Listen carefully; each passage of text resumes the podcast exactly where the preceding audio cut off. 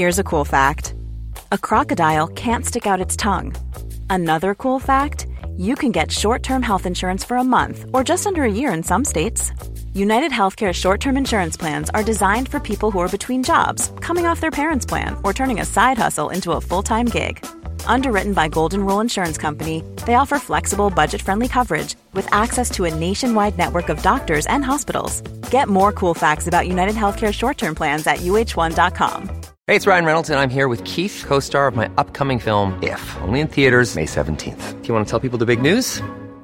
All right, I'll do. Sign up now and you'll get unlimited for $15 a month in six months of Paramount Plus Essential Plan on us. Mintmobile.com slash switch. Upfront payment of $45 equivalent to $15 per month. Unlimited over 40 gigabytes per month. Face lower speeds. Videos at 480p. Active Mint customers by 531.24 get six months of Paramount Plus Essential Plan. Auto renews after six months. Offer ends May 31st, 2024. Separate Paramount Plus registration required. Terms and conditions apply if rated PG.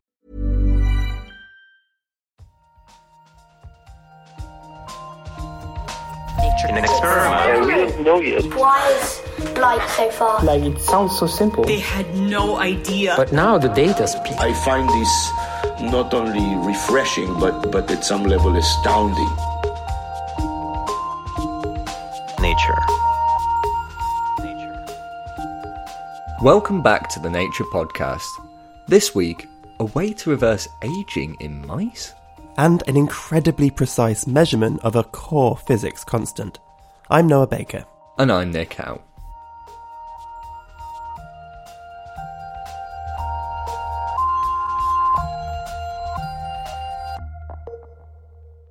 How do we age? We're all familiar with the concept. For better, or well, worse, the arrow of time marches forward. But defining what actually is aging is pretty tricky. Uh, well, people have been asking what is aging for thousands of years, uh, and it's still debated at conferences. This is David Sinclair, a researcher of aging at Harvard University.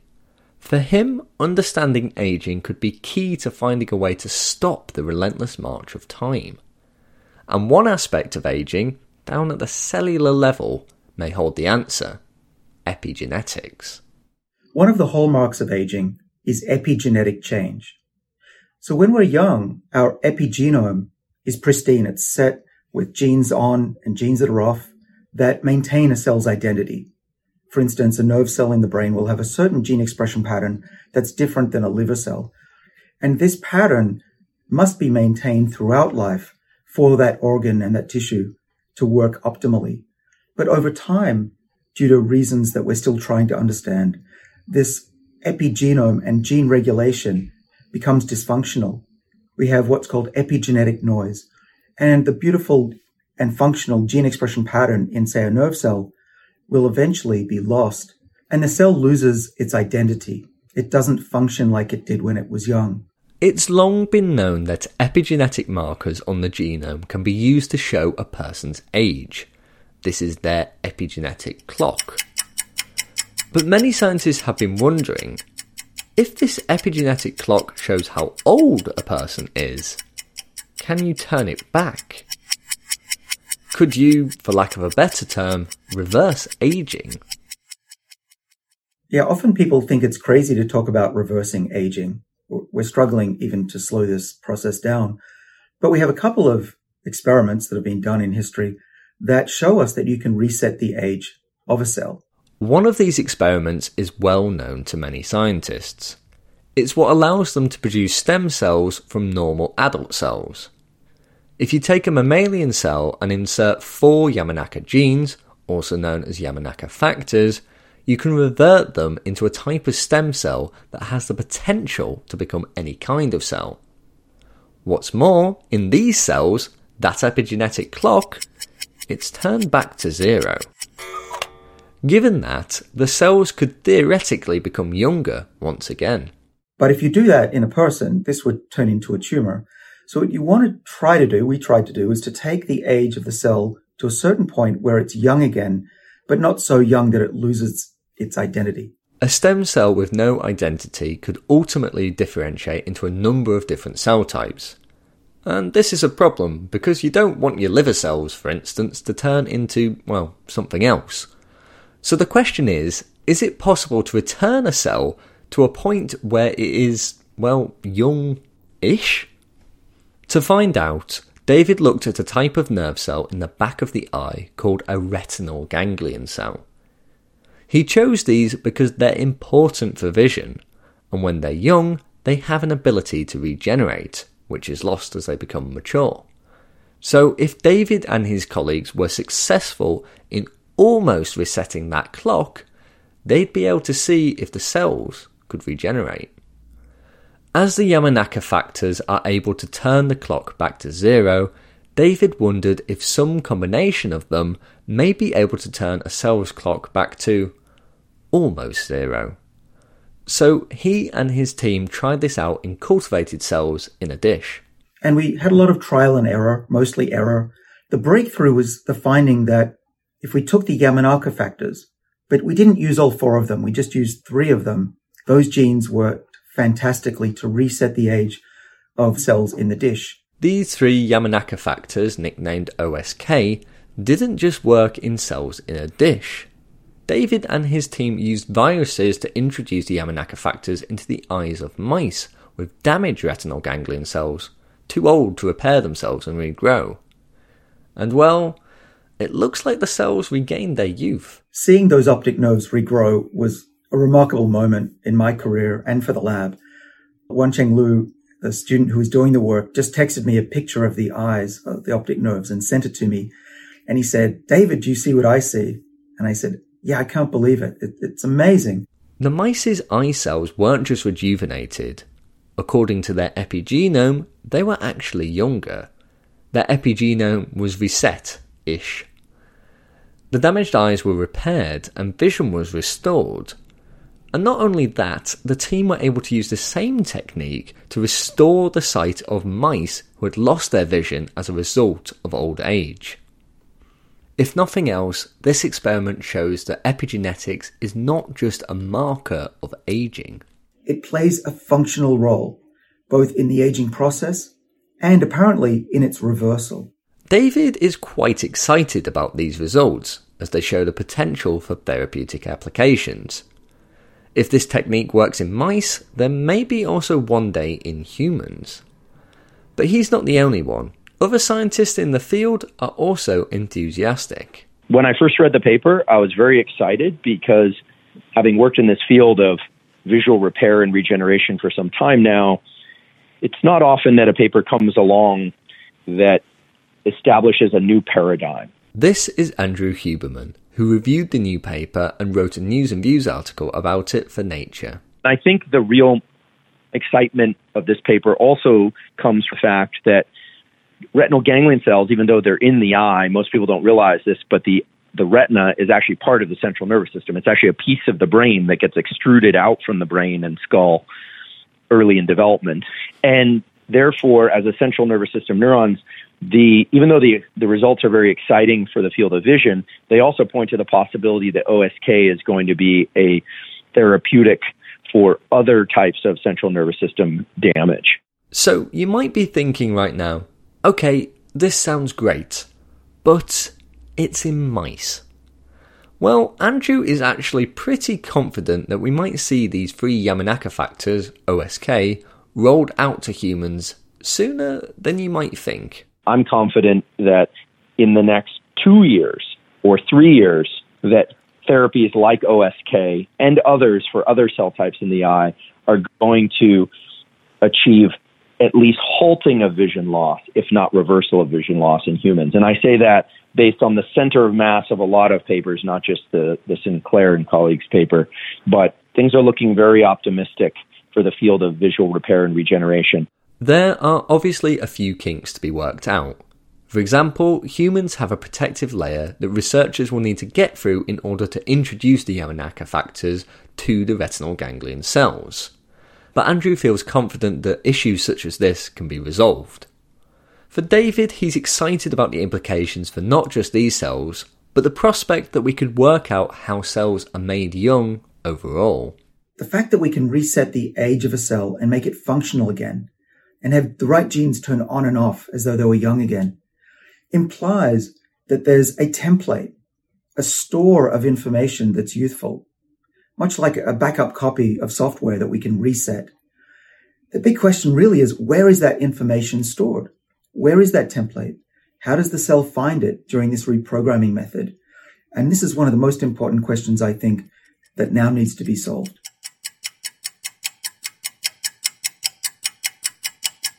That was David Sinclair from Harvard University in the US.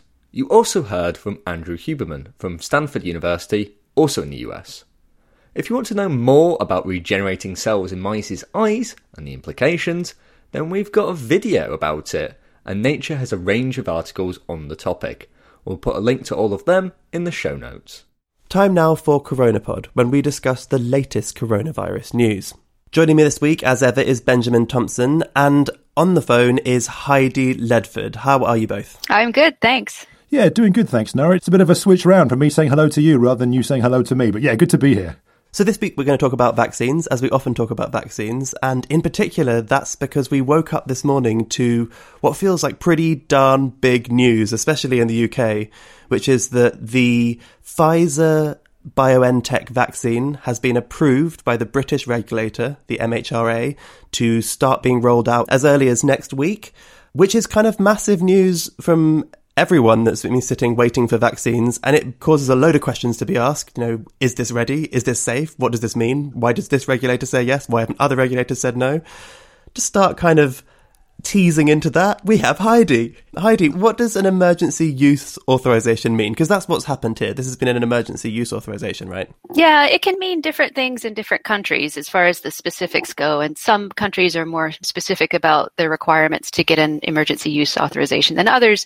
But in general, it means that the regulators have looked at this and decided that it is safe and effective enough to warrant rolling it out quickly because there is some sort of emergency situation like a pandemic without necessarily going through all of the usual hoops that a drug or a vaccine application would normally go through. And it doesn't necessarily mean that they've shortcut gathering safety data or analyzing that data. A lot of times, what it can mean is some of the bureaucratic steps have been shortened. I think in the MHRA case, for example, They've often mentioned that they're doing a sort of rolling admission where they look at the data frequently along the way instead of waiting for the end and then doing everything all at once. Heidi, you've been writing about kind of the pharmaceutical industry for a long time, and, and these emergency use applications are used with kind of drugs, but I mean, how rare are they for vaccines? I don't think they're very common for vaccines at all. I think there may be one example of one you know, we have seen them used quite a bit with a certain amount of controversy around them as well for therapeutics during the pandemic.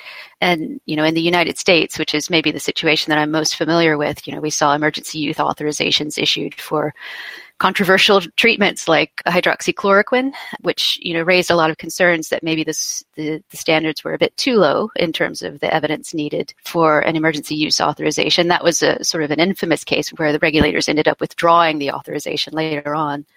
As far as the vaccine goes, if you stay within the United States and you compare the procedure for hydroxychloroquine emergency use authorization versus a vaccine, they're being much, much more rigorous. They're requiring much more data. They're being quite transparent about how they're analyzing the data and so on. And, you know, that's a step that you could argue is absolutely necessary because in this case, you're talking about giving a vaccine to people who would otherwise be healthy. So you have to do these extra steps as compared to a situation for a therapeutic. Yeah, this is something that we've discussed before. A vaccine is a somewhat different beast to a therapeutic because they're going to healthy people. And so there's an even higher bar of safety, but also bar of efficacy that people look for. The regulators we're talking about here, you know, these are all independent bodies from the pharmaceutical companies that are producing these. Like necessarily they are independent and they're different. So in the States, you've got the FDA. In the UK, you've got the MHRA. In Europe more broadly, you've got the EMA. All of these different regulators will have different sets of goals they want to reach, but overall, they're all looking for the same things. They're looking for robust evidence of safety and they're looking for robust evidence of efficacy. And that's the bar that has been reached today for the Pfizer vaccine in the UK. Yeah, the UK is the first one to to authorize the Pfizer vaccine, but next week the FDA is going to be discussing it in a meeting and, you know, there are some people who predict that the FDA will issue a similar decision within a couple of days of that meeting, potentially. It's also worth noting that the Moderna vaccine and the AstraZeneca vaccine are also being submitted to regulators to be looked at over December. So this is the first of a slew potentially of other vaccines that may be regulated for emergency use before the end of the year. Yeah, that's right. It's amazing how quickly the world changed. I mean, and I was sort of joking the other day about the AstraZeneca vaccine, which came in with some mixed results from the trial, but overall, you know, likely over a 60% efficacy there and how that was almost disappointing because we had gotten used to the two vaccines that announced, you know, over 90% before that. Whereas a month ago, uh, maybe a month and a half ago, I would have been thrilled with 60 to 70% efficacy, right? So, yeah, we've all kind of gotten used to, it, I think, the fact that these vaccines are coming along. I mean, what happens now, do we know then? Certainly in the UK, then, with this Pfizer BioNTech vaccine, what, what are the next steps? Um, I think they're planning to roll them out quite quickly. I mean, the news reports have said that they plan to do it as early as next week, and I think we've heard a few anecdotal reports from healthcare workers as well saying, "Yep, you know, they're being prepped and ready to get it out."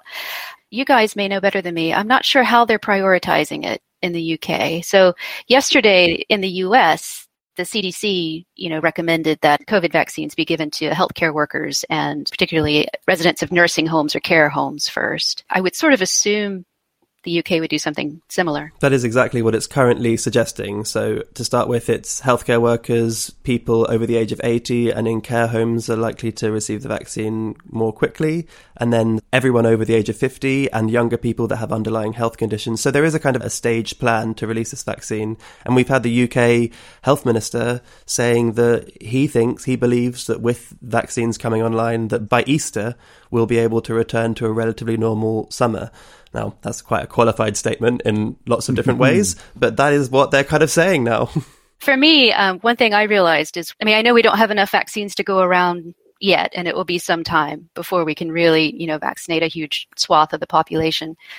But to have some kind of vaccination program in place before we hit fully into Christmas and the holiday season, when you know people are going to be getting together and traveling, and, you know, in the United States, which went into Thanksgiving already with some areas having hospitals overwhelmed. Mm. Then millions of people traveled for Thanksgiving. Mm. Then you're going to have Christmas with people traveling, plus just the winter in general and people indoors. Like to have a vaccine around for anyone during that time, to me, it feels like a huge step. I think it's probably worth noting at this point as well that the, the announcement that we're talking about today is the first in the quote unquote Western world. But there are vaccines that have been approved elsewhere in the world. So in China, regulators have approved vaccines for limited use, as they have also in Russia. That's the CanSino Bio vaccine in China, and then Sputnik 5 in, in Russia.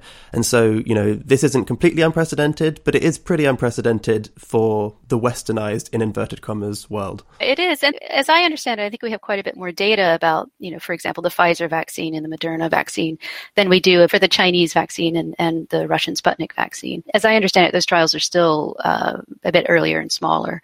But, you know, of course, there's still a lot, a long way to go, and, and they have to be able to deploy these things effectively and equitably. And there are still all sorts of things that could happen. But I keep thinking I just didn't expect us to have this ready now, you know, to be deployed. And it, and it's nice to hear that it might be. I mean, qualified excitement all round, I think it's fair to say.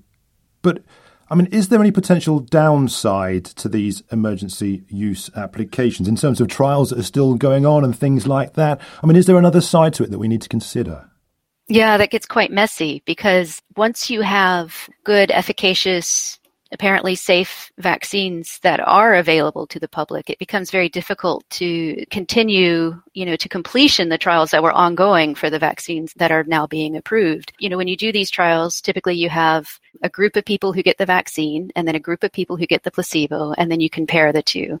But once you find out that the vaccine is working really well, often it then becomes an ethical question. How do you then justify continuing to give the other group the placebo in that you're effectively withholding a treatment or a vaccine in this case that could benefit them. And so it gets you into a sticky ethical question. So then the question becomes with these trials for Pfizer and Moderna, which we were looking at early endpoints, they haven't really completed all the way to the end. They haven't enrolled as many people as they were going to yet, but we've already gotten these clear signs of efficacy and early indications of safety. How do you maintain that control group now? Because uh, you'd like to be able to continue gathering data from these people. You'd like to know a little bit more about long term safety. You would like to know a little bit more about how durable the immunity may be.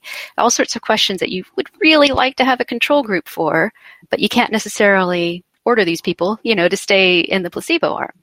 I mean, I think the bottom line, honestly, is that clinical research can be quite messy. You know, this isn't a bench experiment where you have all of your controls and experimental groups nicely lined up. You have to sort of deal with the situation you're given. You don't you certainly don't want to hold back a vaccine you know, waiting for just more perfect data than what you've already got, right? You've got to set your threshold and then go forward when you can in a situation like this. I mean, the phrase perfect is the enemy of good comes to mind, but also you think when it's dealing with people's lives or people's medical well-being, then perfect seems a reasonable thing to aim for in other ways, you know, depending on which, you know, which ethical hat you wear when you're looking at it.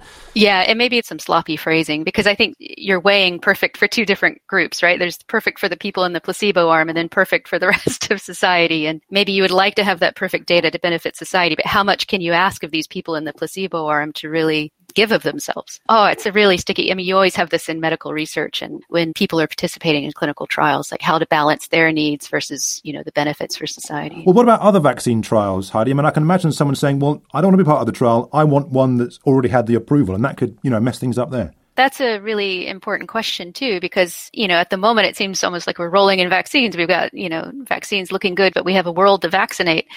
And, you know, we need as many working vaccines as we can get. So it is going to make it more difficult to test these now because again, how do you withhold a vaccine that's already been shown to be potentially very effective and safe so that you can test this other vaccine that may or may not work. So that does become complicated. I think likely the pool of potential volunteers for those clinical trials is going to shrink quite a bit. One thing that I'm hearing discussed a lot, just even anecdotally on my social media feeds amongst friends, but I'm also seeing in the media, is a lot of discussion of the novelty of this. So we've talked a load of times about how amazing it is that this has happened so incredibly quickly. But people are often very concerned about things that happen for the first time. No one wants to be the guinea pig. If it's happened really quickly, then does that mean something's bad? I think it's worth pointing out that yes, this is kind of unprecedented in the world of vaccine research. And yes, maybe data is a little bit messy and clinical research is a little bit messy, but that doesn't mean that people like you that have studied clinical research for a long period of time necessarily think it's that out of the ordinary despite it being new. You know, it's not like things are drastically different from what you'd expect. There aren't red flags popping up. No, I mean, the slow part of all of this was carrying out the clinical trials in a sort of progressed and safe way, right? With the smaller trial initially, and then you get a little bigger and you get a little bigger and you have your placebo and your control groups and all that sort of thing. Those boxes were all ticked. A lot of the speed up has come one from the technology, and that's why we're seeing, you know, particularly these two mRNA vaccines, for example, report out quite quickly.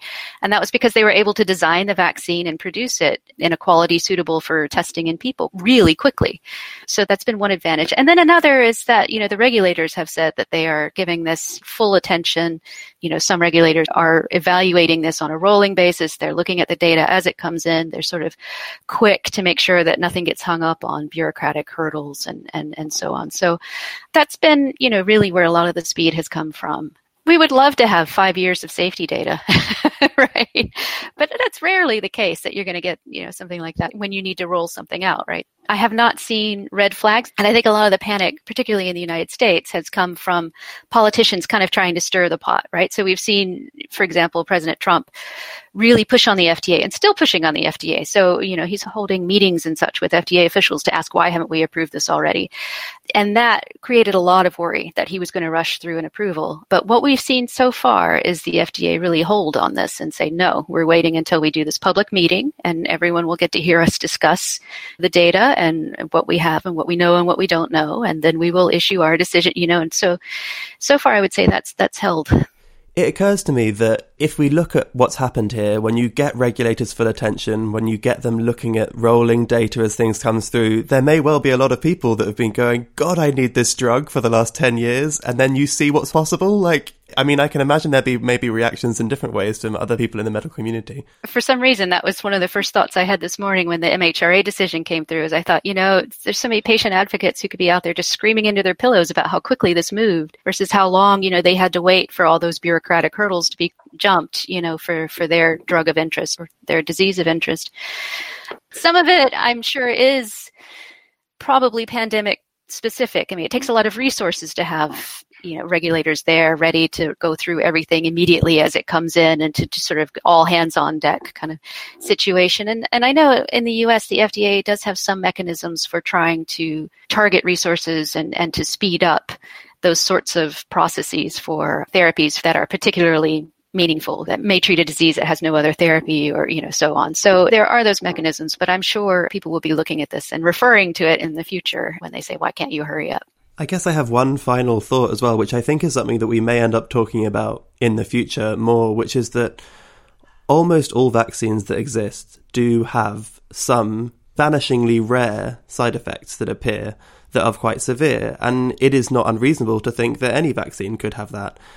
But quite often they may be one person in a million people that have this kind of reaction, or one person in you know seven hundred thousand people or something in a world where you suddenly, in an unprecedented way, try to vaccinate a billion people, then those rare effects potentially get amplified quite significantly because a lot of people have those effects at once. And are people worried about what this could mean for people's trust in vaccines, what people could respond to. You know, is this a thing that people are concerned about or planning for? I think they're super worried about it. Yeah. We already have in some countries a fairly high percentage of people who are hesitant about taking vaccines in general. Then you add to that the notion that this has been quote unquote sped up. And then you add to that, you know, that you get these reports maybe on social media of oh i had the vaccine and now i've been diagnosed with multiple sclerosis or, you know something along those lines right the potential i think for these ad hoc reports here and there to be really amplified and just broadcast through the world and, and really feed into all those fears that are already there for quite a few people um, is very real. That's something I think researchers are quite concerned about. How they're planning to tackle it, I'm not quite sure you know i mean they always say oh transparency and so on is really key and open discussion etc but the power of the sphere you know is really strong and the power of social media to just ramp it right up is really strong Mm, I feel like it's going to be something for the media to watch out for in the future about how to carefully report on such things. I think so. I mean, you know, regulators will be monitoring these, right? So there are avenues in many countries for physicians and, you know, investigators and so on to report adverse events that occur after a treatment was given. And then they, you know, they have big databases and so on to, to take a look at this. So, you know, regulators will be watching to see when something rises to the level of concern. But the big worry is that people won't wait for that you know they'll they'll Ooh, read Facebook and Twitter. Okay, well, we are not going to stop talking about vaccines. Don't worry, listeners, you're going to hear more of it as time goes on because this is a long story. But for now, Heidi, thank you very much. I'm going to decide this was a good news story for today, despite all of our many caveats. Ben, thanks again for joining us both. It feels nice to sign off CoronaPod. thanks so much for having me. Thanks, Noah. Great to be here. And there'll be more from CoronaPod next week. Up next, we'll have the research highlights. But before then, just time to tell you about a podcast extra we've got coming out this week. In it, Erna Solberg, the Prime Minister of Norway, speaks with Springer Nature's editor in chief, Sir Philip Campbell, about how to create a sustainable ocean economy. Look out for that in your podcast feed. Now, though, back to this week's show, and as promised, it's time for the research highlights, read by Dan Fox. The prehistoric shark, Otodus megalodon, was an awe inspiring beast, measuring up to three times the length of the modern great white shark. But even the mightiest of predators were babies once, and they may have spent their early lives in prehistoric nurseries. Researchers have compared megalodon teeth collected at nine sites around the world and found that a disproportionate number of teeth found at five of those sites were from young sharks, suggesting those sites represent megalodon nurseries. Nurseries are protected areas with shallow waters and abundant prey where young sharks can develop in relative safety. Large species of shark persist when the survival rate of juveniles is high, and nurseries make this possible. The downside is that species can become dependent on finding suitable nursery sites, which can be disrupted by sea level changes. Sink your teeth into that research in full at Biology Letters. Mud volcanoes are an unpredictable phenomenon where trapped gas causes sediments to flow like water, rising and erupting dangerously. But new research may help prediction of these volatile events. More than 1,000 of these volcanoes have been identified around the world, both on land and underwater. The most famous eruption, known as Lusi, took place in Indonesia in 2006, where nearby villages were buried in thick mud. Now, researchers have studied a mud volcano in the Caspian Sea, the area with the densest distribution of such volcanoes anywhere in the world.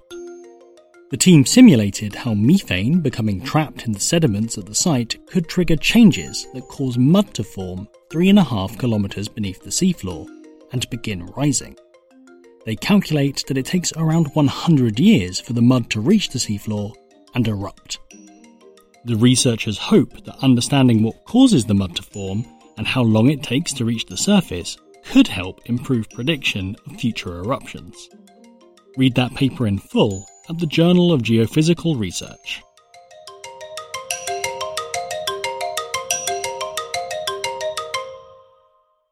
Next up, Adam Levy is here to tell us about a number that's close to physicists' hearts. There are a few numbers that make our universe what it is. These are the numbers that appear in physicists' essential equations, telling us, for example, how strong forces are. These constants are so fundamental to our understanding of the laws of nature that, well, they're called the fundamental constants. And right near the top of the list is the fine structure constant. The fine structure constant, in my opinion, is one of the most important fundamental constant of uh, physics. This is physicist Saida Guellati. For decades, physicists have been improving on measurements of the fine structure constant, which characterizes the strength of one of the four fundamental forces, electromagnetism. This is Holger Müller, who, like Saida, is fascinated by the fine structure constant. Over the years, researchers have honed methods to measure it as precisely as possible.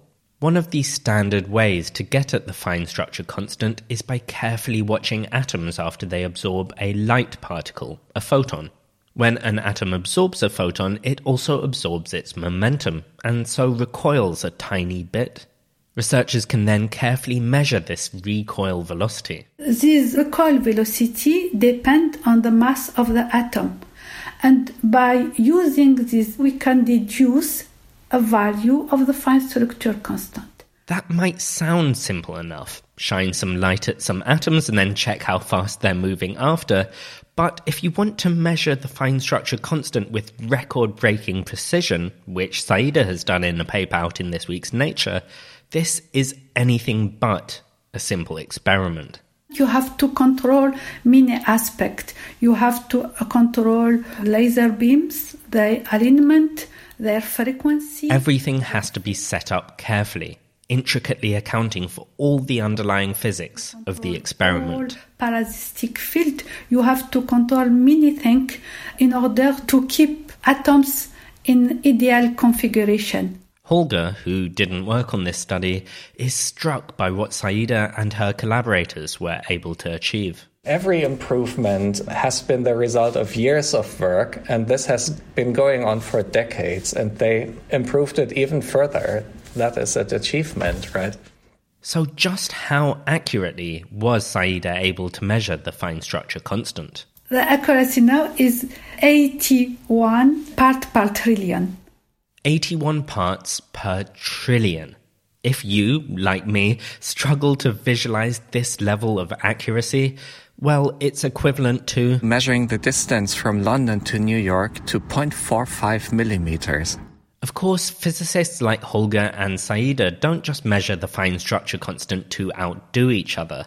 Knowing this number as accurately as possible can help us understand the laws of nature better and perhaps improve upon the crowning achievement of theoretical physics, the standard model of particle physics. The main goal of this experiment is to test the standard model.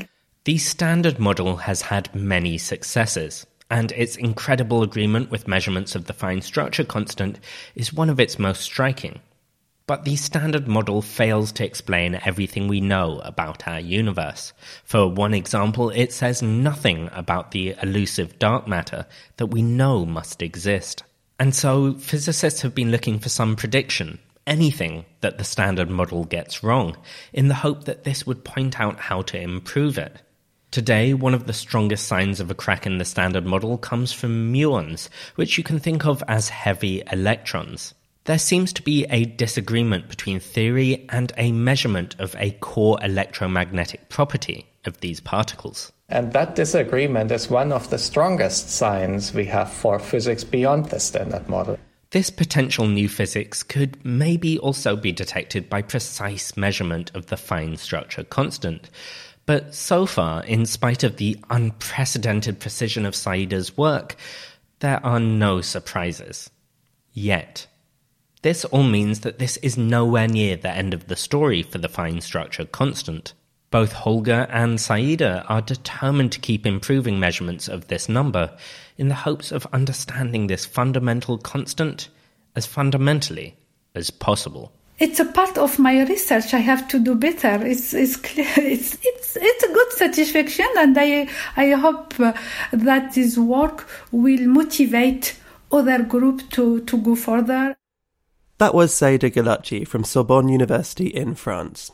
You also heard from Holger Müller from the University of California, Berkeley in the US. We'll put a link to the paper along with a news and views article written by Holger in the show notes. Finally on the show, it's time for this week's briefing chat, where we discuss a couple of articles that we found in the Nature briefing. Noah, what have you got for this week's show? So, yeah, I've got a story from the Washington Post this week, and it caught my eye in part because it's based in a bit of the world that I am quite close to, in Washington State, which is where my mother is from. But specifically, it's about a new way to think about climate, particularly climate action plans. And this has come from the Swinomish tribe and other Native American tribes in the area and actually around the United States, who have come up with a very different way to think about planning for the future and planning to mitigate the impacts of climate climate change. Okay, so this is a plan that's come from the tribes themselves, and you say it was like a different way. What, what's different about their way of tackling climate change? So, from the perspective of the Swinomish tribe and other Native American tribes, they believe that they can look at climate in a different way, what they describe as through the eyes of countless generations, by which they mean they can utilize the long standing tradition of storytelling, of indigenous knowledge that's been passed down to better understand how to mitigate for climate change in a holistic way. So, one thing that they raise in this article is that indigenous peoples have been witness to climate change in a way that is much more visceral, much more recognizable than others have. Part of this is because a lot of the lands that they've been left with were seen as unfavorable for settlers in the United States, and those bits of land are often particularly vulnerable to the effects of climate change, things like extreme weather events, or perhaps it's on a floodplain where sea level rises, causing a problem. But equally, there's part of the tradition of the culture of these communities is inherently involved with connection with the land, connection with the seasons, connection with the wildlife and the environment itself. And so they have a closer understanding of how things have changed, and so therefore maybe how to mitigate for that change in the future. So, with climate change like this, quite unprecedented change, what is their sort of plan going forwards? Yeah, so there's a couple of different ways that they're thinking about it. What's described in the in the story as a multi-pronged strategy, which also I have to say is compared to the strategies of various countries and various states and actually compared in this story quite favourably to those states, suggesting that these Native American tribes are coming up with far more comprehensive plans than various states are coming up with. Anyway, I digress. The basis of a lot of the discussion in this article is based on what is called indigenous health. And so this is this holistic approach that I was talking about. There are six different factors for Indigenous health. Those particular factors are cultural use, community connection, self determination, resiliency, transferring traditional knowledge across generations, and natural resource security.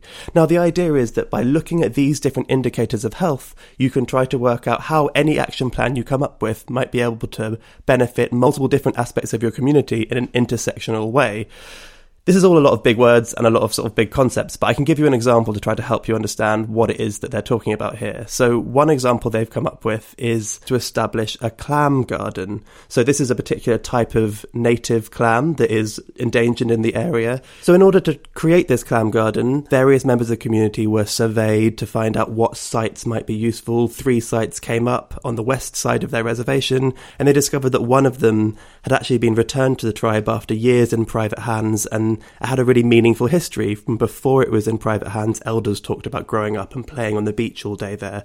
And so by using this spot, they were able to connect with part of their tribal identity, part of their cultural identity. It also involves creating a rock wall, which can act as a coastal protection measure and can help return native little neck clams. Once they've created this clam garden, you end up with a place which is both helping mitigate against rising sea levels, as well as creating a space for elders to share stories and pass on tribal knowledge. And all of those things are health indicators from those six health indicators that I initially mentioned.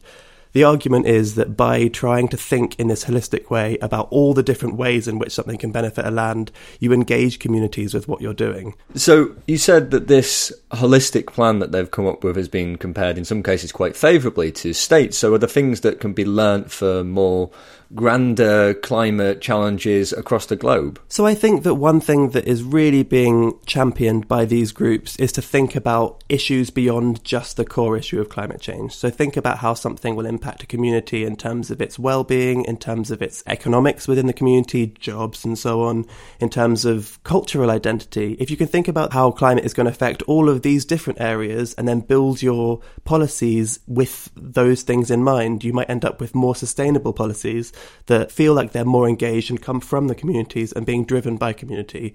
The argument is when a community drives the change, then they're more likely to persist with it and stick with it and push it further. Have climate scientists looked at the plans they've got? Have they said, like, this seems like a good idea? One senior scientist with a group called the Climate Impact Group is quoted in this story as saying they're doing really innovative climate adaptation. They're way ahead of the curve, and that really shouldn't be surprising because the tribes have shown tremendous leadership in climate adaptation and mitigation.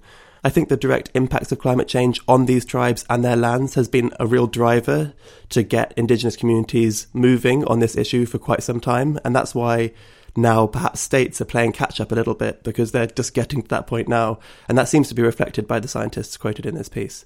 Well, that's really interesting stuff, Noah. And this week, I also looked at something that's kind of close to my heart. I was looking into a story about pollination, and this was in The Guardian, and it was about a very unusual type of pollinator. So, unusual pollinators, what have I heard of? Of course, when you think about pollinators, you think of bees, maybe you think of birds at a push. Sometimes I feel like I've heard of pollinators that are little sort of bush babies act as pollinators? What's the unusual pollinator this time? Well, in this story, it's actually a lizard, which is very, very unusual and it's very, very rare. The first time a lizard was shown to be a pollinator of a plant was in 1977, and I think there's only been a couple of examples since then.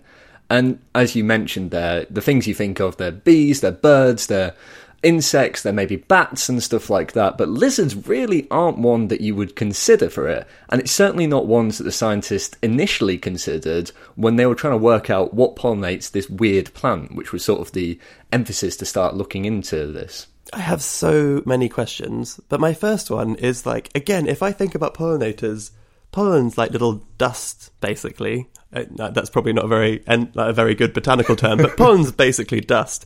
Um, but I feel like it needs to like stick to some hairy bits because most of the pollinators I think of have little hairy bits that gets pollen stuck on them. Lizards aren't hairy at all. How you know does it get stuck on their noses? Basically, so essentially, what this is is these lizards will actually feed on nectar in this particular plant and they will get the pollen stuck on their nose, and then when they feed on nectar in the next such plant, that pollen will then be transferred to the plant, thus pollinating it.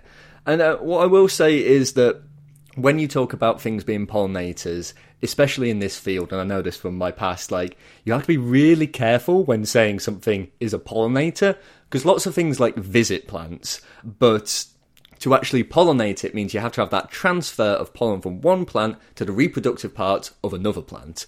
And that's what the scientists involved in this story have shown for this lizard. But it was quite an ordeal.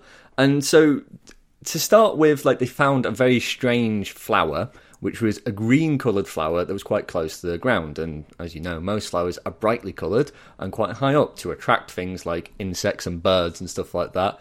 So they were wondering what pollinates this, and originally they thought it might be a small mammal like a shrew, which sometimes pollinate things, but they actually found that it was a lizard, which was really, really surprising. But they went to great pains to show that it was actually transferring the pollen from it. But yeah, it's just stuck to their nose in the end. I love that you say, I know about this from my past. Like my past as a as a bee scientist, we should just clarify there it's not because of some kind of seedy plant based past that you have. So I'm interested in the lengths that they went to. Are we talking they put little like coloured dyed pollen so they could see which pollen went from where to where? How do you prove that a lizard is pollinating, not just getting covered in pollen when it eats? Well, the first thing to do is to show that it's actually going to the flower in the first place.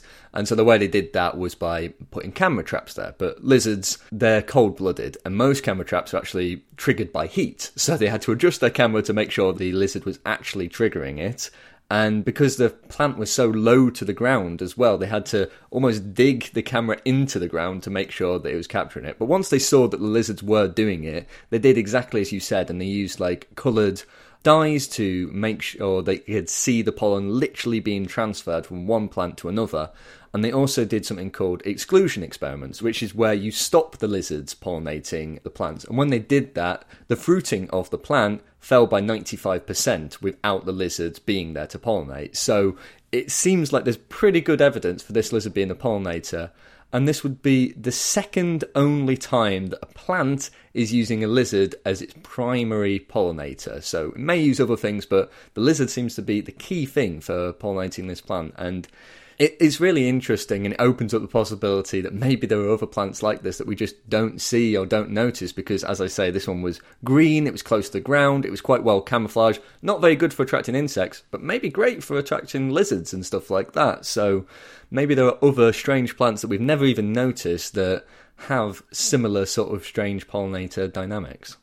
But I think that's more or less all we've got time for this week on the briefing chat. But thank you so much for talking to me, Noah. And listeners, if you'd like to know more about all the stories we discussed, then you'll find links to them in the show notes. And if you want more stories like this, but delivered straight to your inbox, then make sure you sign up to the Nature Briefing. We'll put a link in the show notes on where to do just that. And that's all for this week. But before we go, I just wanted to remind you that you can check out the video we've made about the scientists claiming to have reversed aging in mice. It's over on our YouTube channel, and we'll put a link in the show notes. And as always, if you want to get in touch with us, we're on Twitter at Nature Podcast, or you can email us at podcast at nature.com. I'm Nick Howe. And I'm Noah Baker. Thanks for listening.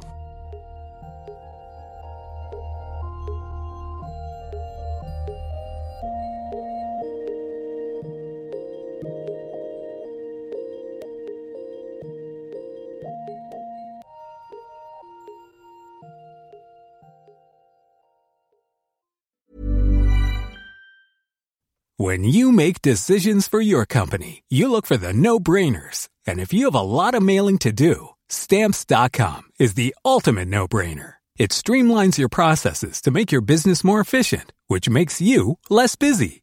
Mail checks, invoices, legal documents, and everything you need to keep your business running with stamps.com. Seamlessly connect with every major marketplace and shopping cart. Schedule package pickups and see your cheapest and fastest shipping options from different carriers. With rates up to 89% off USPS and UPS rates. And with the Stamps.com mobile app, you can take care of mailing and shipping wherever you are. Make the same no-brainer decision as over 1 million other businesses with Stamps.com. Sign up with Code PROGRAM for a four-week trial, plus free postage and a free digital scale. No long-term commitments or contracts. That's stamps.com. Code program. When you need mealtime inspiration, it's worth shopping Kroger, where you'll find over 30,000 mouthwatering choices that excite your inner foodie. And no matter what tasty choice you make, you'll enjoy our everyday low prices, plus extra ways to save, like digital coupons worth over $600 each week. You can also save up to $1 off per gallon at the pump with fuel points. More savings and more inspiring flavors make shopping Kroger worth it every time. Kroger, fresh for everyone. Fuel restrictions apply.